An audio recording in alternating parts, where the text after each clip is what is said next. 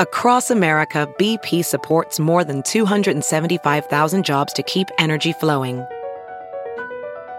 Jobs like updating turbines at one of our Indiana wind farms and producing more oil and gas with fewer operational emissions in the Gulf of Mexico. It's and, not or. See what doing both means for energy nationwide at bp.com slash investing in America.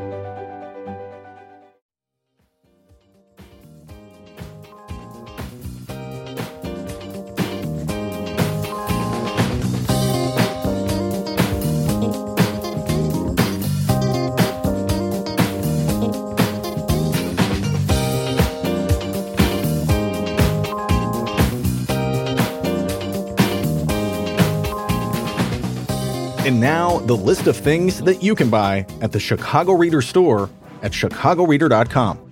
Things to wear like Chicago Reader hats, t shirts, bandanas, and face masks. Things for your daily life like the Chicago Reader camping mug, Chicago Reader tote bags, and a Chicago Reader reporter's notebook. Things for you to read like our reader recipes, the Chicago Reader 420 Companion, our Chicago Reader Best of book series from journalists Maya Dukmasova, Mike Sula, Ben Joravsky, and Leor Galil, the Chicago Reader coloring book, and the Chicago Reader Stay Home puzzle. Find the Chicago Reader store at chicagoreader.com and show your support for the nation's first free weekly newspaper since 1971.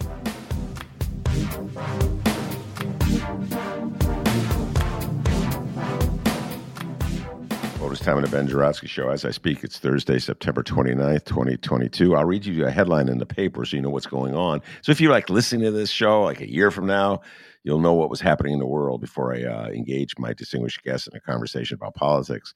I already talked about this on my earlier show, but I'm going to bring it up again because it's really weighing on my mind. I can't escape this. And uh, I may throw this question at my distinguished guest. Uh, so here we go. Uh, the headline is Hurricane Slams Florida, uh, deluging Southwest Coast. And it's a tra- It's a really sad story about people losing their homes, uh, houses being washed away. I saw some video of D.L. Hughley's uh, Instagram posts of some guy doing like the doing like a breaststroke in his living room. I mean, it's some serious stuff. It's just completely overwhelming. And their governor, uh, Ron DeSantis, has been pleading uh, for assistance and aid and compassion for the people of Florida. And I'm, I'm like, I'm, I'm struggling with this, ladies and gentlemen. I, I'm, I'm making a confession here. I'm struggling with this because, on one hand, I do have compassion. I have just natural compassion for people whose homes are being washed away. I could just, uh, it's a nightmare. Wouldn't want it to happen to me, you know, just on the basic level. So I feel tremendous compassion. And the New Deal Democrat in me says, of course, immediately, let's get the aid to Florida. Politics doesn't matter. Whether they voted for Trump, whether they're MAGAites, doesn't matter. That's me. But then I'm like, the other part of me sits back and go, wait a minute, Ron DeSantis. Where are you when my city is under siege? When my city is city of Chicago, we you know what crime is like in the city of Chicago. Where's the assistance? Where's the compassion? How about mental health needs throughout the city of Chicago? How about our budget needs? How about the compassion or lack thereof you showed for the folks in New Jersey when the hurricane hit back in two, 2012 or so? Why is compassion only a one way street? Why is MAGA free to be cold hearted with hearts the size of raisins? When it comes to problems that don't affect their core constituencies. They brag about it. Ron DeSantis put people on a plane, flew in the Martha's Vineyard, flew then to Wisconsin, and bragged about flying immigrants to Martha's Vineyard. Why is compassion only for Democrats to display to Republicans? I know, I know, I shouldn't be thinking this, but I wouldn't be honest if I didn't tell you I was. All right, without further ado, I'm going to ask my distinguished guest to introduce herself, and I'm going to, uh, when she's done with that, I'm going to ask her to weigh in on what I just. Yeah, I'm going to ask her to weigh in on this. So, distinguished guest, introduce yourself. Hey, what's up, Ben? Yvette Simpson, CEO of the Democracy for America, as you know, ABC political contributor and NPR panelist. Happy to join you today in this honest assessment what has happened in our country today. Yes, thank you for uh, coming back. This is uh, her second uh, time on the show, so the first time must have been a lot of fun because she's here. Here she is again. so much fun. Uh, yes. Uh, and uh, back then, when the last time we were, we were having a field day because you were on the show with Chris Christie and Rahm Emanuel, and you more than held your own against them. uh, uh, the George Stephanopoulos show. And uh, but the, you know, it's funny. I was thinking of Chris uh, Christie, uh, the governor, the former governor of New Jersey, because he's the one who got in trouble. That, if you recall, quote, and I'm putting that in air quotes. He got in trouble with Republicans, hardcore MAGA, because he welcomed Barack Obama, President Barack Obama, to New Jersey in, in the aftermath of Hurricane Sandy all right, uh, and welcomed Obama's pledge to help out with federal funds. I think they even hugged uh, and oh man, MAGA, pre MAGA, I was pre MAGA, uh, went nuts, ripping him, shredding him. Uh, and I don't think he ever recovered as a potential candidate uh, for the Republican nomination. So I'm, I'll, I'll just put this to you. Why is compassion a one way street in politics today? Why is it only Democrats who are expected to show compassion for people, no matter what their political affiliation. And Republicans are free to just to give the collective middle finger to anybody who is suffering uh, in a town or state run by Democrats. They shouldn't be. I don't think people should elect folks who treat people like pawns. I mean, you talked about those folks being loaded on buses who came here legally to seek refuge um, being shipped somewhere that they don't know where they don't belong and then told they have to come back to some date. I mean, that is not humanity. Republicans aren't even ex- exercising humanity. And also, the hypocrisy is real. Republicans say one thing and then they do something different. The law applies differently to them than everybody else. That is the most defining feature of Republicans today. We know that there are Republicans who probably have assisted with terminating pregnancies who will stand up and say we should not be terminating pregnancy. There are Republicans who would say you need to have family values and support a man who has had more divorces, has broken more homes and more hearts, touched more women in the wrong place. And they say that's about family values, Christian values. Come on now. So the hypocrisy is the most defining feature of the Republican Party right now. They say that they believe in justice, but not when they break the law. We should make sure that every black and brown person and every democratically supported person should have to have justice. Lock her up over emails. But this man takes a, buttload, a boatload of documents and all of a sudden that that should be passable. We know Republicans are all about hypocrisy. It's all about you and what you did and not about me. And unfortunately, people suffer as a result. And those same people should remember that when they go to vote on election day, you have a choice.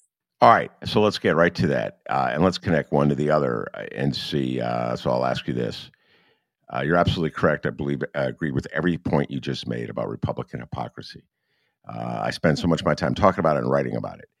Uh, do you think that obvious hypocrisy will be a motivating factor to get people to vote against MAGA in this upcoming election? Because it's one thing to denounce it uh, it's another thing for people who are not like in our church, so to speak, denouncing it, being motivated to, do something about it. So, what's your thoughts about how it will impact uh, the next election?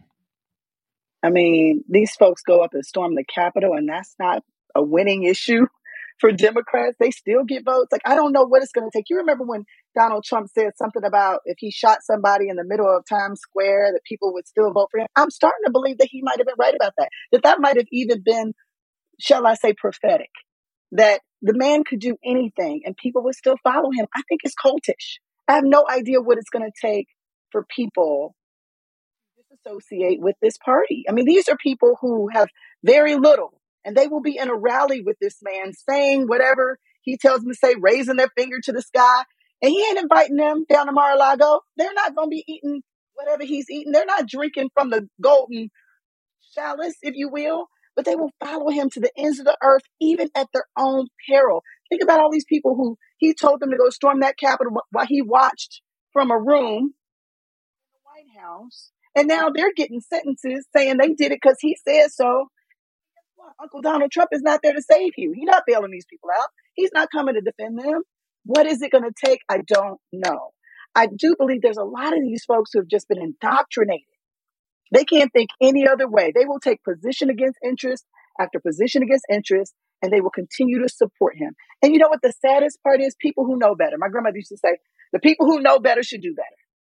People who know better, the people in power who know who this man is, who have emboldened him and stood him up, and they know he's a fool, and they keep pushing him, promoting him. They keep lifting him up, and they're setting all these people up for a bunch of failure. It makes me so sad. All right, so uh, let me go back and uh, reframe my question a little bit. I agree with it was a great riff. I agree with everything he said again, uh, but I would say that the hardcore MAGA cultists would represent roughly forty five percent of the population. Okay, of the voting age population. What I am wondering, that. what's that? I yeah. agree with that. I okay, right. So what I'm wondering about is the people who uh, fall under your grandmother's rubric people who know better and should be doing better. They're not hardcore uh, cultists. They would practically be embarrassed if you said they were hardcore cult. They are the so-called independent-minded swing voters, and so coming in to uh, the um, the Dobbs ruling, all the money was on the Republicans winning back the Congress. All the money. I'm like, in the face of absolutely everything you just cited, the people who knew better were going to act like they didn't know better. And your grandmother should be chastising them. All right. So, my question is what does it take the non cultists to vote against the party of MAGA? I hope they have everything they need. I don't know what more they might need. I know that I'm seeing Democrats trying to kowtow and bend to this mythical middle that we've been pushing forever. This, you know, this, this, uh, highlighted, beautiful, independent voter that is supposed to be so shiny that we're supposed to bend our will to and, and cater to whatever they want. If they have not been convinced, it shouldn't matter what we say and what we're about. We're the party of humanity and honesty and truth. And if that's not enough, and you want us to make a commitment to not protect our people, not raise wages on the 1%, uh, to not raise wages for people who need it the most, to continue to um, tax those who are already hurting and not those who have more, then we're not doing that. Time out for that. To be with us because the other party is crazy. With it. And they're trying to kill democracy. I'm still of the mindset that if you're an independent voter and you're still thinking about marking the box red, then I have to question what it's going to take for you either. So this whole thing where we need to cater to independents and bring them over by watering down the issues that matter to our people, the 99% of people in this country who are all in a similar boat right now without anything to protect us. We're not doing that. And I think that's the challenge with our party. As our party still says, we got to give five or six things to get these independents to come and be with us. And then guess what they should already? My grandmother would say about that? Yeah. Well, this gets at the heart. just want to date you. They want to. They want to. They, you know, we trying to marry them and give them a ring, and they just want to date us. Not okay. Uh, this gets to the heart of the debate you had with, that we talked about last time when you were uh, with Rahm Emanuel and Christie, uh, and uh, where you were talking about the need to expand the voting base of the Democratic Party and get people who would be voting Democrat if they weren't out of the system, if they weren't alienated from the system, if they weren't like subscribing to this nihilistic view, which I, I confront almost every day here in the city of Chicago. Uh, so let me ask you this in your humble opinion, uh, how effective a job uh, has President Biden and the Biden administration done to do exactly what you were uh, saying they should do back wherever you had that debate with uh, Rahm and Christie. How effectively uh, do you think they've been in terms of the programs that they've passed, the initiatives uh, that they've championed, the rhetoric that they use, the language that they use to bring uh, people to to to inspire people to come out and vote? You know, I've said on the record, and I will say it again here: doing the bare minimum at a time when we need you to do the most is not going to cut it, right? So we had this whole debate months and months around student loan debt elimination. And Biden had this number in his head that he wanted to stick to. Now, this is something that he can do without Congress. He doesn't need any additional support. Sign a document, get it done. NAACP, organizations like ours, all said, if you hit this number, you're going to eliminate the the um, the wealth gap for Black and, and white people because a lot of black people happen to be overly impacted by student loan debt at these higher levels. People pounded the pavement. They went out. They lobbied. And he, he sat with the same number that he started with. And so, yes, people were celebrating that 10,000, 20,000 if you're Pell Grant eligible. And also, imagine, just imagine then, if he had gone the distance, if he had met the number, what enthusiasm we would have. We would have even more enthusiasm. Just with that one small change, his approval rating among young people went up instantly. It took him all these months to do, and then he did the bare minimum. He could have done more. We need a president who understands and can meet this moment. And he's doing the bare minimum at a time when we need more. So, yes, he's done things. He has done things. He has not done enough. And the fact that he's sitting in the presidency and 64% of Democrats think that he should not run again, Democrats, proves my point. When he does great things and he shows up for the people who showed up in a pandemic and voted for him, some of them holding their nose, because they knew that if they got him in, one, we get rid of Trump, but maybe, just maybe, in his humanity, he would want to do more. He has done the bare minimum. We need him to do more. If he legalized marijuana to get, uh, today, we'd win this thing and be out. Go ahead and do it. Just go ahead. Put it out there. I said two things Biden needs to do eliminate student loan debt, legalize marijuana, and we don't have to work nearly as hard to get him elected, to win these midterms to get him elected again. I, will I'll, I'll, I'll take it one step further. The legalizing of the marijuana would, would do the trick without by itself. them by itself. Republicans His, too. Republicans have wanted to do something, do more. Okay, Yvette, you have to help me with this. I struggle with this. Why the resistance on the part of Joe Biden to legalizing reefer? And and I I'll I'll I, please don't say because he's too old. The man was born in 1942 or 41. Do you know how many hippies were born in 1942 and 41. all the Beatles were born. All the Beatles smoke reefer. They're Joe Biden's age. Paul McCartney is, believe it or not, maybe older than him. I'm not quite sure who's actually older. So I know folks his age have smoked reefer. Why is this man so resistant to such an obvious initiative? Go ahead. I don't know. I mean, like, this is it for you, Biden. You work he applied for the job of president more than anybody's ever applied for any job. He's been wanting this job longer than I've been alive. he finally gets the job, and I'm not being insensitive, I'm being honest. He wanted this job. And then he got the job and was like, okay, I wonder what I'm going to do. And guess what? This is it, honey. This is your swan song. There is not going to be another job after this for you. There's not going to be another mountain for you to climb. Leave it all on the field, is what they say. Do it all. So when he came in and said, I'm not going to be an FDR president, at a time when we need an FDR kind of president, that showed me that you're not being honest about this moment and what needs to happen. And here's the thing I've said about him, and I will be complimentary and be honest when he's when he's right. He is one of the most empathetic presidents that we have ever had. He will cry with you. He will hold you and hug you. He will walk with you. He will tell you that he cares about you. But that empathy without action is anemic. And I think it's almost disrespectful to say, I care about you and I have the power to change your life, but I'm not going to do it. And I think we need to challenge that. Sir, you are the one we have been waiting for. So we need to do this on this Twitter and we need to do that. You are the we. You have the power and you must do it. And I don't know what this whole, if somebody comes in at zero and the other person comes in at 10, you meet at five thing comes from. But guess what? That means everybody's mad. How about you do the one really big thing and only half of the room is mad at you? It, it, it's not good strategy. It doesn't make sense to me. I think he's just he's just a moderate and he believes that moderation is the best approach. And guess what? In this moment, that's not what most Americans want. That's not what we need. And I think he needs to start listening more um, than he actually talks. like he just needs to listen more and really hear from people.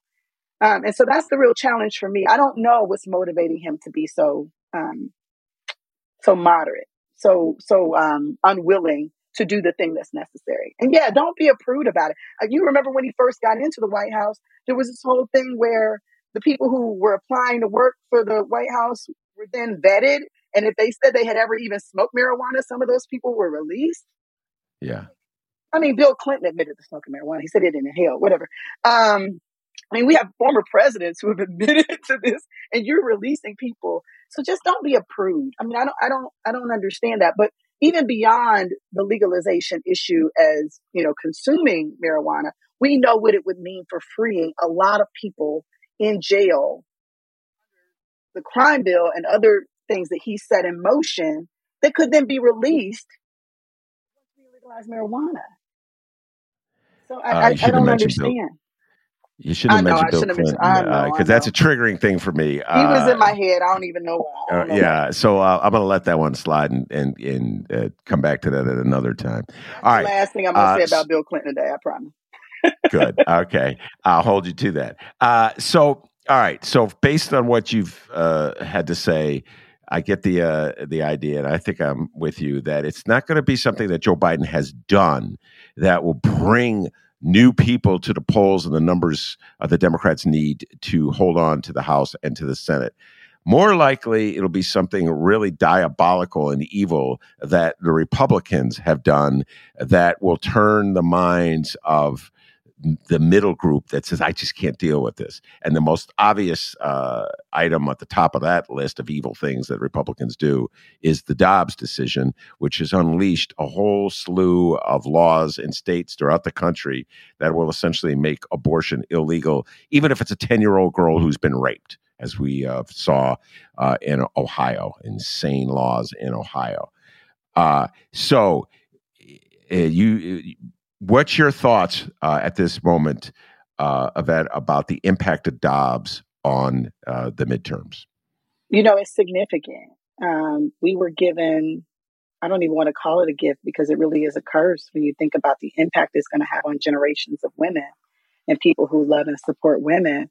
But politically, it was the thing that revived our party at a time when we were going down quickly. I think folks thought the January 6th insurrection was going to be enough. And the fact that Trump was being indicted in multiple places and a lot of his associates were being dragged off to jail, like you would have thought that would have been enough.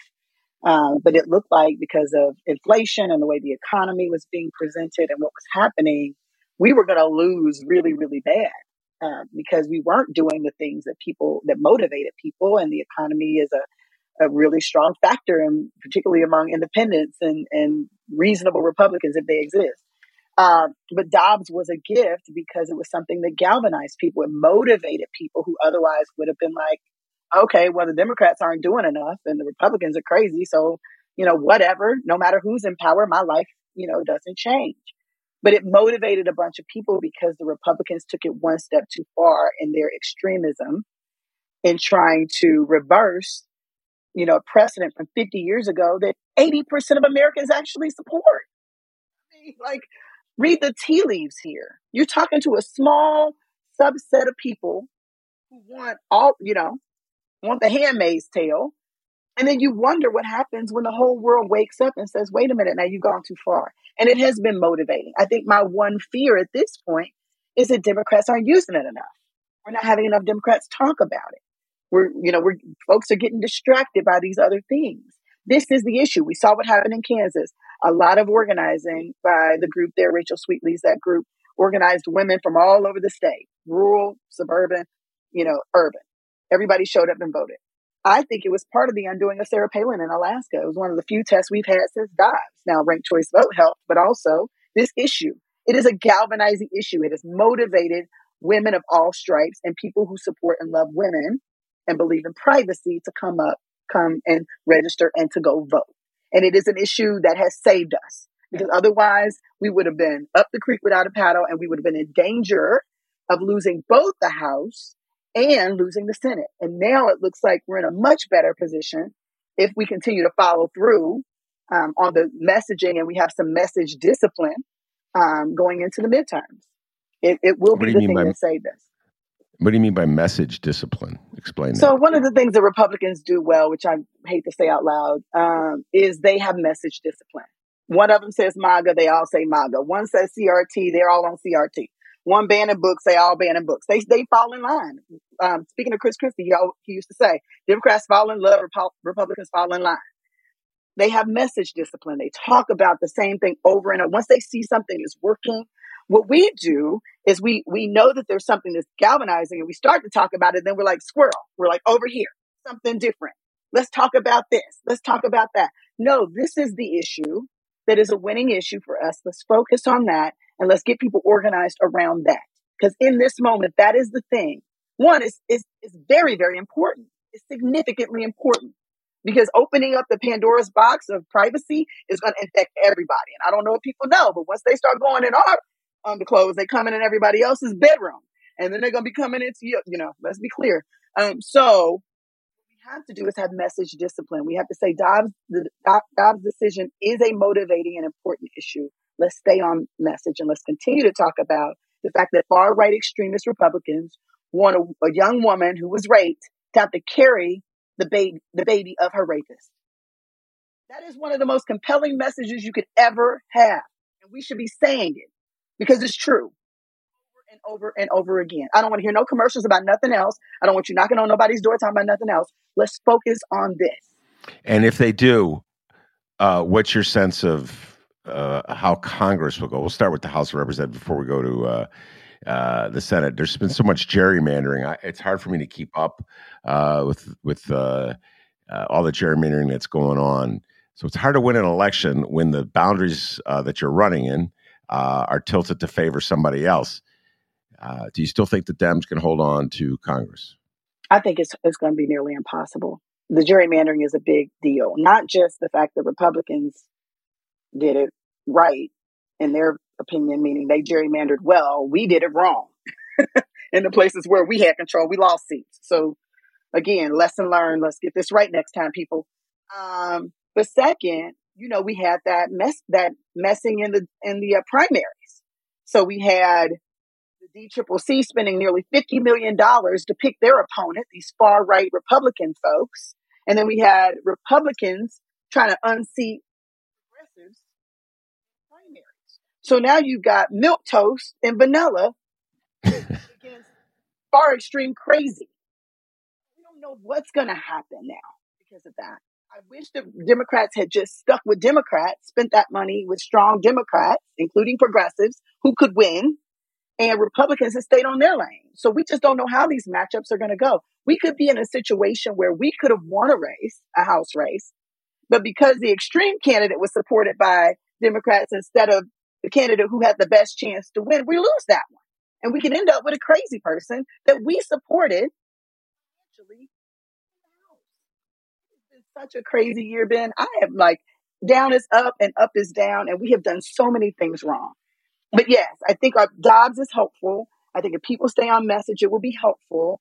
I think the gerrymandering makes the House nearly impossible to get. And I think on top of that, the fact that we have these crazy mismatches of candidates that may or may not turn out well. I mean, we lost a, re- a bunch of really, really strong progressives um, that I think could have carried the day in some of these districts ahead of some of these milquetoast people who aren't going to motivate the Democratic base.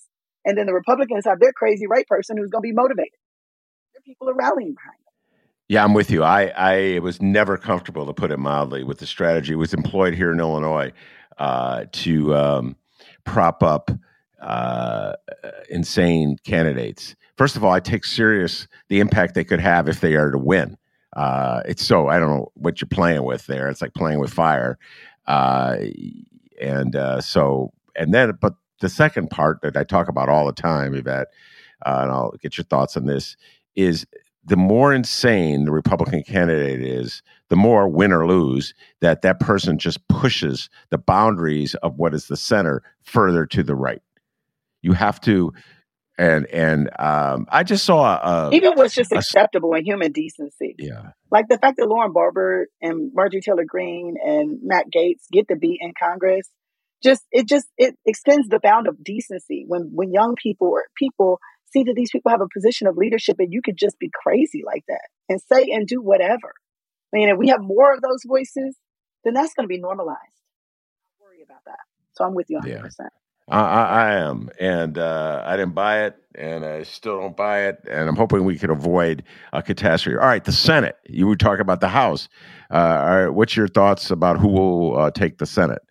We got a much better shot over there now, um, I think, and um, as that's happening, a certain senator is becoming even more crazy. So thank goodness, because Kyrsten Sinema has completely lost her mind, and is like, you know, anyway. So we definitely need to silence her, uh, her voice. And the Manchin. who knows who he shows up to be on any given day, but mostly Joe Manchin is taking care of Joe Manchin. That is the thing. He's making sure Joe Manchin, okay, his yacht and all of his, you know, money and stuff. Um, so I would say that we have a really good shot of picking up a few seats in the Senate. I feel good about Pennsylvania. Mehmet Oz is a joke. Uh, and John Fetterman is a much better alternative there. I think, um, you know, I feel good about Wisconsin, Mandela Barnes, even though they're now trying to reclaim that and put a bunch of money behind Ron Johnson. He just put his foot in his mouth today, as you saw, as we're learning more and more about his role in the insurrection. Um, he's pretending like he didn't know anything about it, but in fact, he probably did. So I'd love to see the January 6th committee bring him in. Um, you've got Herschel Walker. Holy moly. Um, oh my God. Um, you know, if Raphael Warnock does not beat him and we lose that seat, I, I quit. I'm out, y'all. I, I, I gotta go. Um, and, uh, and then we've got, we've got a good chance in North Carolina. We've got a good chance in North Carolina. I mean, people are not paying enough attention to Cheri Beasley, who has won statewide in North Carolina before. We almost took that seat, as you remember, with Cal Cunningham um, two years ago. And I think Cheri Beasley is just a much stronger candidate with a much, you know, um, better campaign. So, you know, I think folks aren't watching North Carolina close enough.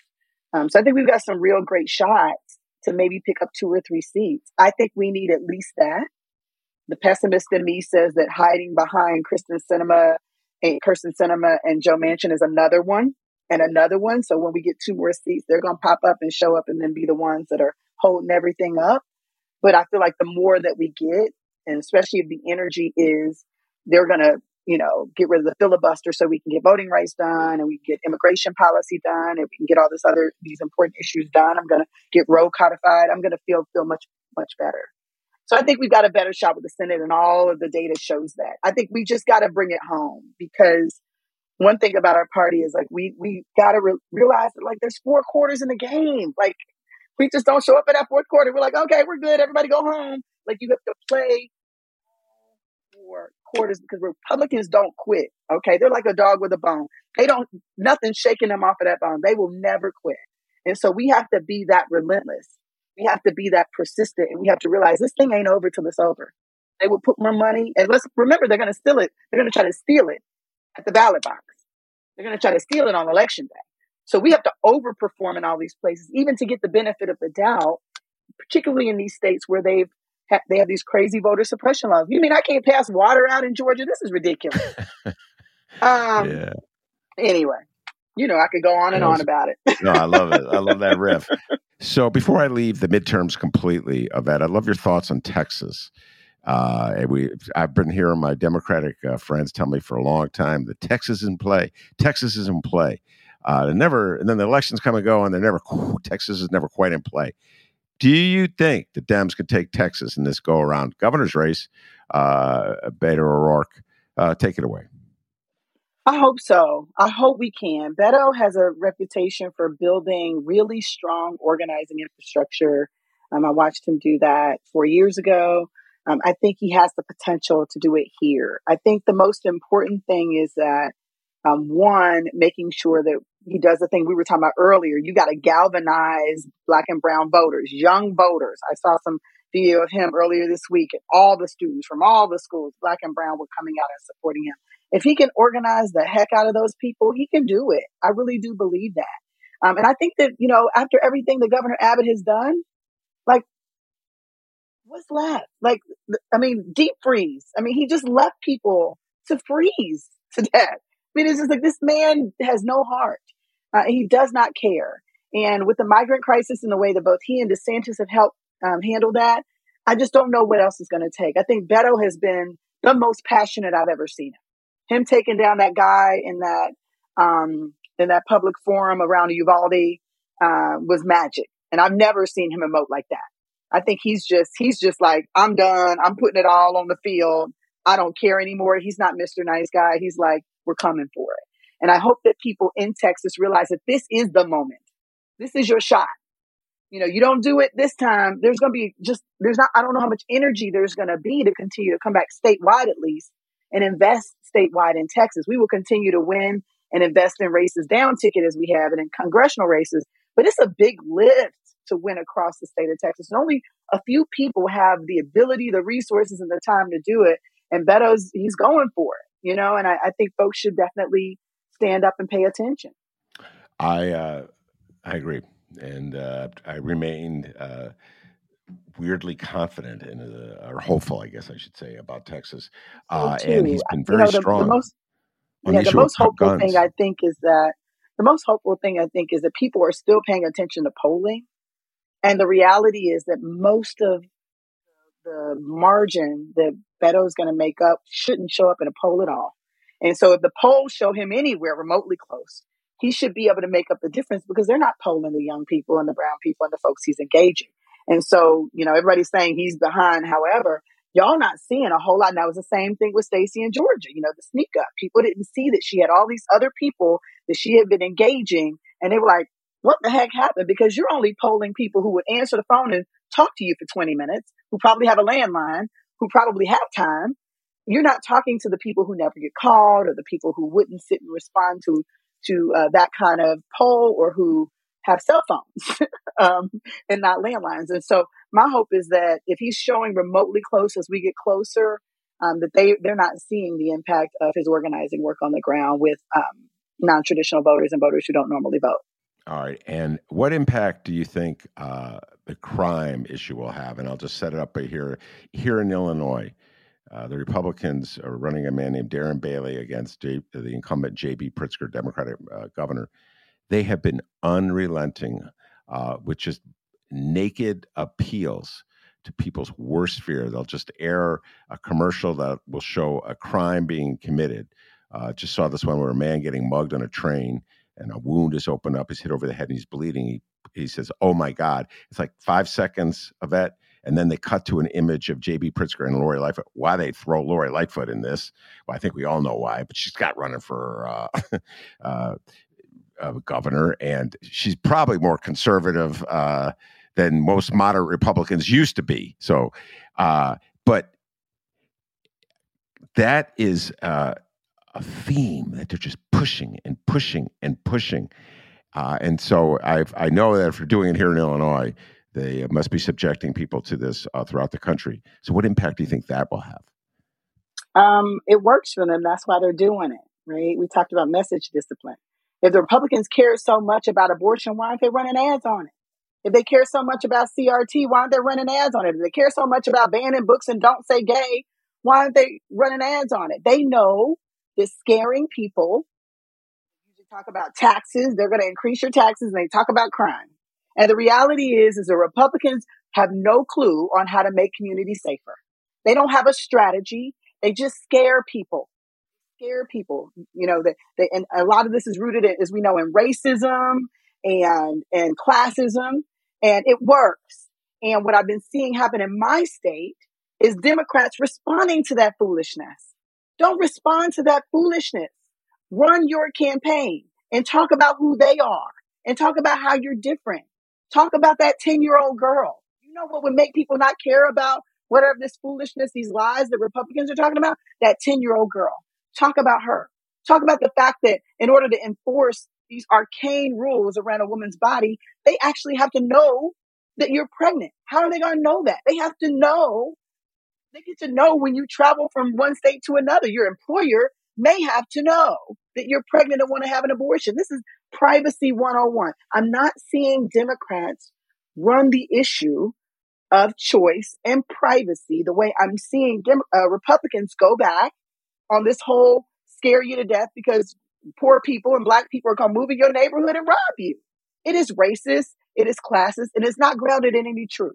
The reality is, is that communities are not safer when Republicans are in charge. They're not. You have a lot more police involved violence.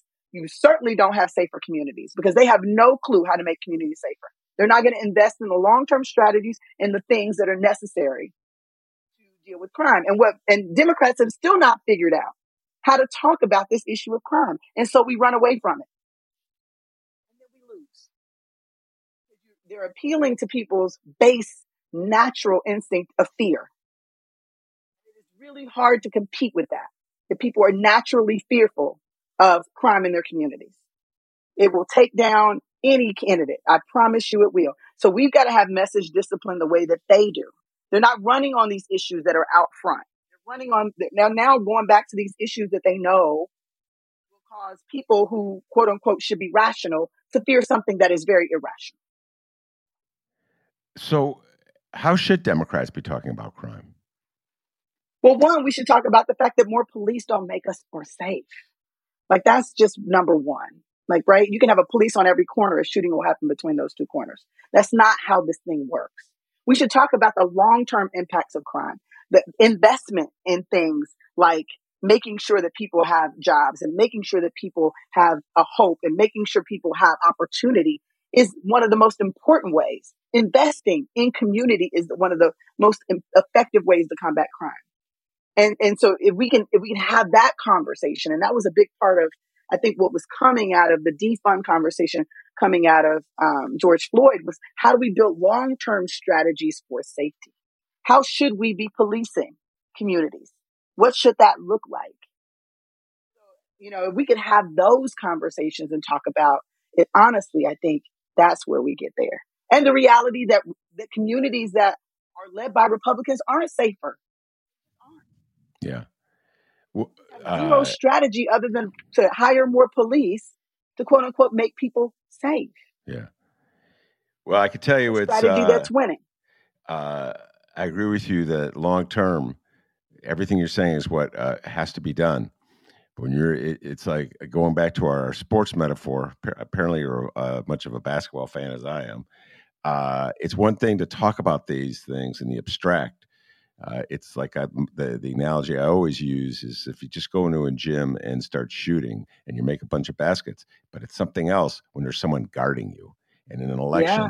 they are in the game with you. They're in their face yelling at you. They're in their face yelling at everybody else. Be scared. Be very scared. So you talk about saying, well, we're not going to spend as much money on police. We're going to divert that for people to deal with trauma and then they go they want you they want to take away your police and give mm-hmm. it to their mm-hmm. friends you know and so yeah well the republicans really care about police officers why were they attacking them on january 6th if they believe in law and order why don't they want to prosecute their own people who were violent i mean they're feeding into this idea that black people and poor people are naturally more violent so we need police to protect us against them but not against the crazy guy over here who's climbing the climbing the um, the the wall. Police. Yeah.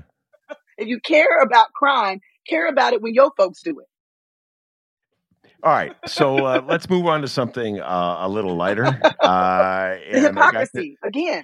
Yeah, no, the utter hypocrisy. Don't get me started on. Uh, yes, they love, they love, they back the blue, uh, uh, except uh, when the blue is defending uh, the the Capitol. Then they don't back the blue so much. No, nah, or look at the protest, or you know, so uh, all right. So a couple things uh, i found interesting uh, on twitter.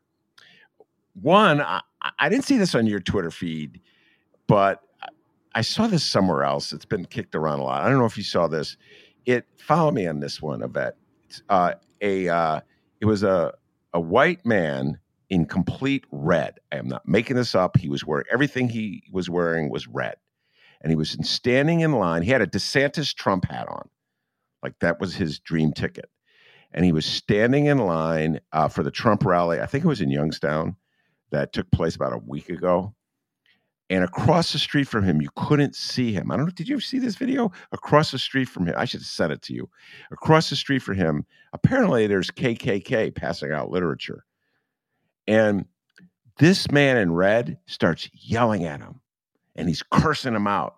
And he goes he goes you give us cnn is going to put us put you on to make us look bad. And you give us a bad name. And you hate blacks. And you hate hispanics. And you, i should use your literature don't take that literature. You should use that literature to you know as toilet paper. And i if the cops weren't here i'd go over there and take a swing at you. And yeah you may take me down but a couple of you were i mean i was like what the f-? I I've been talking about that a long time uh, on the show. What is going on in that bit, Yvette? Uh, so you're saying that the guy in the hat, the red hat, went over and attacked the KKK? He didn't attack him. He stood on his side. You could the the the, the image of was of him. The shot was of him. So you saw his face. He was addressing something that was over the shoulder of the person holding the camera. You couldn't see whatever he was addressing, and apparently it was white supremacists passing out literature. And he was mad. He was standing in line to see Donald Trump in Ohio wearing a DeSantis hat, oh and he was God. mad at the KKK because they give Trump a bad name. He goes, "I'm not making this up. You could, I'll send it to right. you."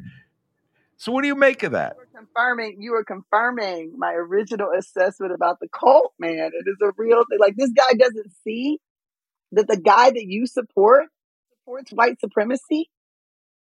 That that is his entire shtick. Like that is that is it. That is the beginning, the end, the middle. That's all. Like how, how can he separate himself from that giving Trump a bad name? No, Trump is elevating, emboldening, and, and bringing all that back up. That's that's his whole. I mean, stand back and stand by. What do you think they meant? I mean, come on. I mean, it come come on. So then, what I would want to know for that guy is then why do you support Donald Trump? What do you think he stands for? What do you think he stands for? And I think there are some people who are trying to justify Trump as something that he's not. But I can tell you, I saw also the video from that Youngstown rally and Trump on that stage and people pointing their finger to the sky. And that gave me some real vibes. So, you know, if you don't understand that Trump that red hat symbolizes white supremacy and has upheld white supremacy and that a significant portion of Donald Trump supporters agree with that, that ideology, then you don't understand what you're supporting then. I mean, that hat alone has become a symbol of white supremacy. And we know where that has led. In a lot of conflict, a lot of challenge, a lot of issues. And so I, you know, this, this is just where I, I can never be. I always think I'm going to be surprised and then I'm not. I'm like, what is going on in this world? What is going on in this world? Yeah, that guy, I would love to pick his brain and ask him, then what do you think you're Trump and DeSantis? I mean, they're saying the they're saying the quiet part out loud now. We don't even have to wonder or guess what they're thinking. And DeSantis is arguably worse. Uh, wow, that could be a whole show. That that, that could be a whole show. We'll hold that for another time. I want to close with the bit from your uh, uh, Instagram feed, and uh, Instagram, your Twitter, your Twitter page. It was, I mean, so it was. I hadn't seen the video until I looked at your um, your feed. It was of a woman, a white woman who looked she I don't know how old she's my age, okay? So I could say that somewhere in her 60s. She's running for state senate, I believe in Utah. And she's doing a uh, a rap. Now why she would want to like she's doing a rap. Why are you doing this as rap style? I don't know like who is going to be uh it's like if it, it's worse. No, it's it's it's I, arguably. I think I would be worse if I were rapping. Um, I, I can't even pretend to like rap. I like it on the page when I read it sometimes, but I, I, don't. It's like opera. I don't like the sound. Anyway, neither here nor there. Uh, like opera, I love operas except for the singing. Uh, and um, so, please help me with this. I need to know, Yvette, like what is going on in that lady's mind that oh, she thinks she can appeal to voters with this far right message that she somehow or other stitches together in, with rhymes in the world's worst rap uh, that probably that I've ever seen, where she talks about, by the way, you mentioned Republicans standing for banning books. She talks about how she's standing up for free speech. So it's completely contradictory. Uh, it's a contradictory lap, rap at that help me, Yvette. I need to know what's going on in America that she would think that would be a way to get MAGA to vote for her. Help me. Have mercy. First of all, somebody come and get your Aunt Karen, okay? come and get her, okay? Please do not let her out here in these streets like this. I don't know why anybody would allow or approve any of this from the beginning. Somebody wrote that rap. You should be incarcerated. Okay. Somebody filmed that. You should be under the jail. Somebody approve that. You need to never ever see the light of day. Like this is, I mean, what is going on? It was, it was so offensive. in so many ways. I thought that the content of the video was going to be the most offensive thing, but what was more offensive was it was wrapped. It was like wrapped in this cultural appropriation that was so oh, like, ma'am, number one, that is not rap. Number two, you should never do anything that sounds like or tries to emulate rap. Three, you are the reason.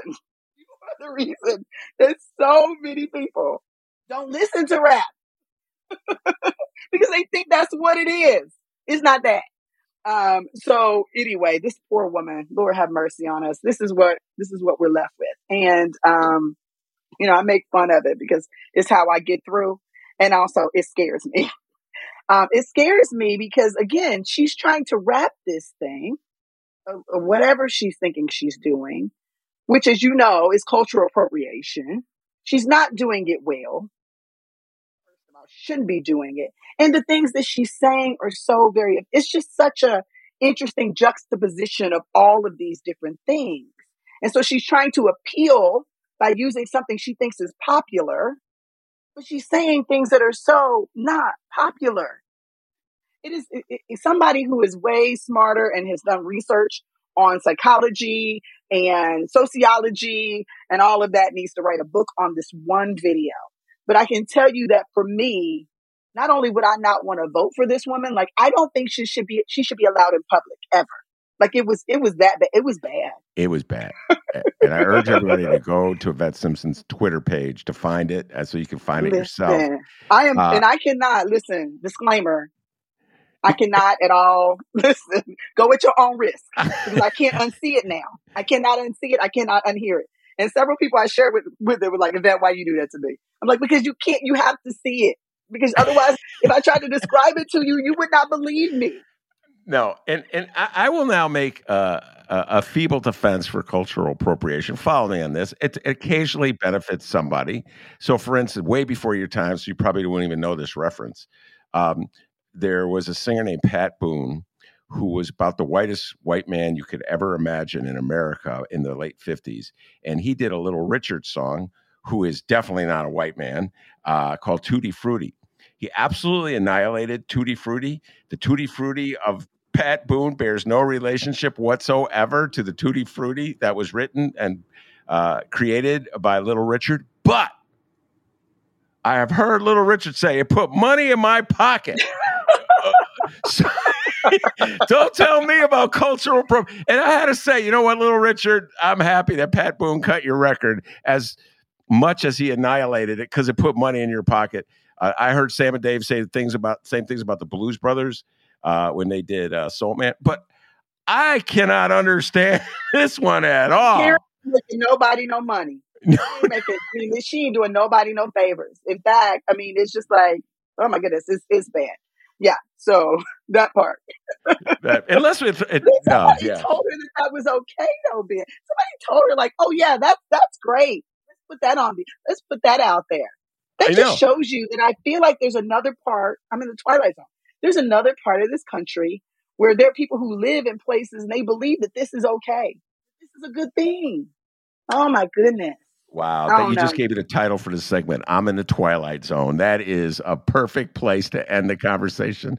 We are in the twilight zone, uh, and uh, we were trying to escape it. Uh, and Yvette, I hope you are correct, and that we do escape it uh, on November. I will urge this, and I'll say this to you, and I get your last thoughts on this. Even if Dems, please listen to me, Dems, even if by some miracle you win the House and hold on to the Senate, okay? Don't go to sleep. Don't be like 2008 when Obama won. Uh, it's not over. It's like the second quarter. We're not even at halftime yet.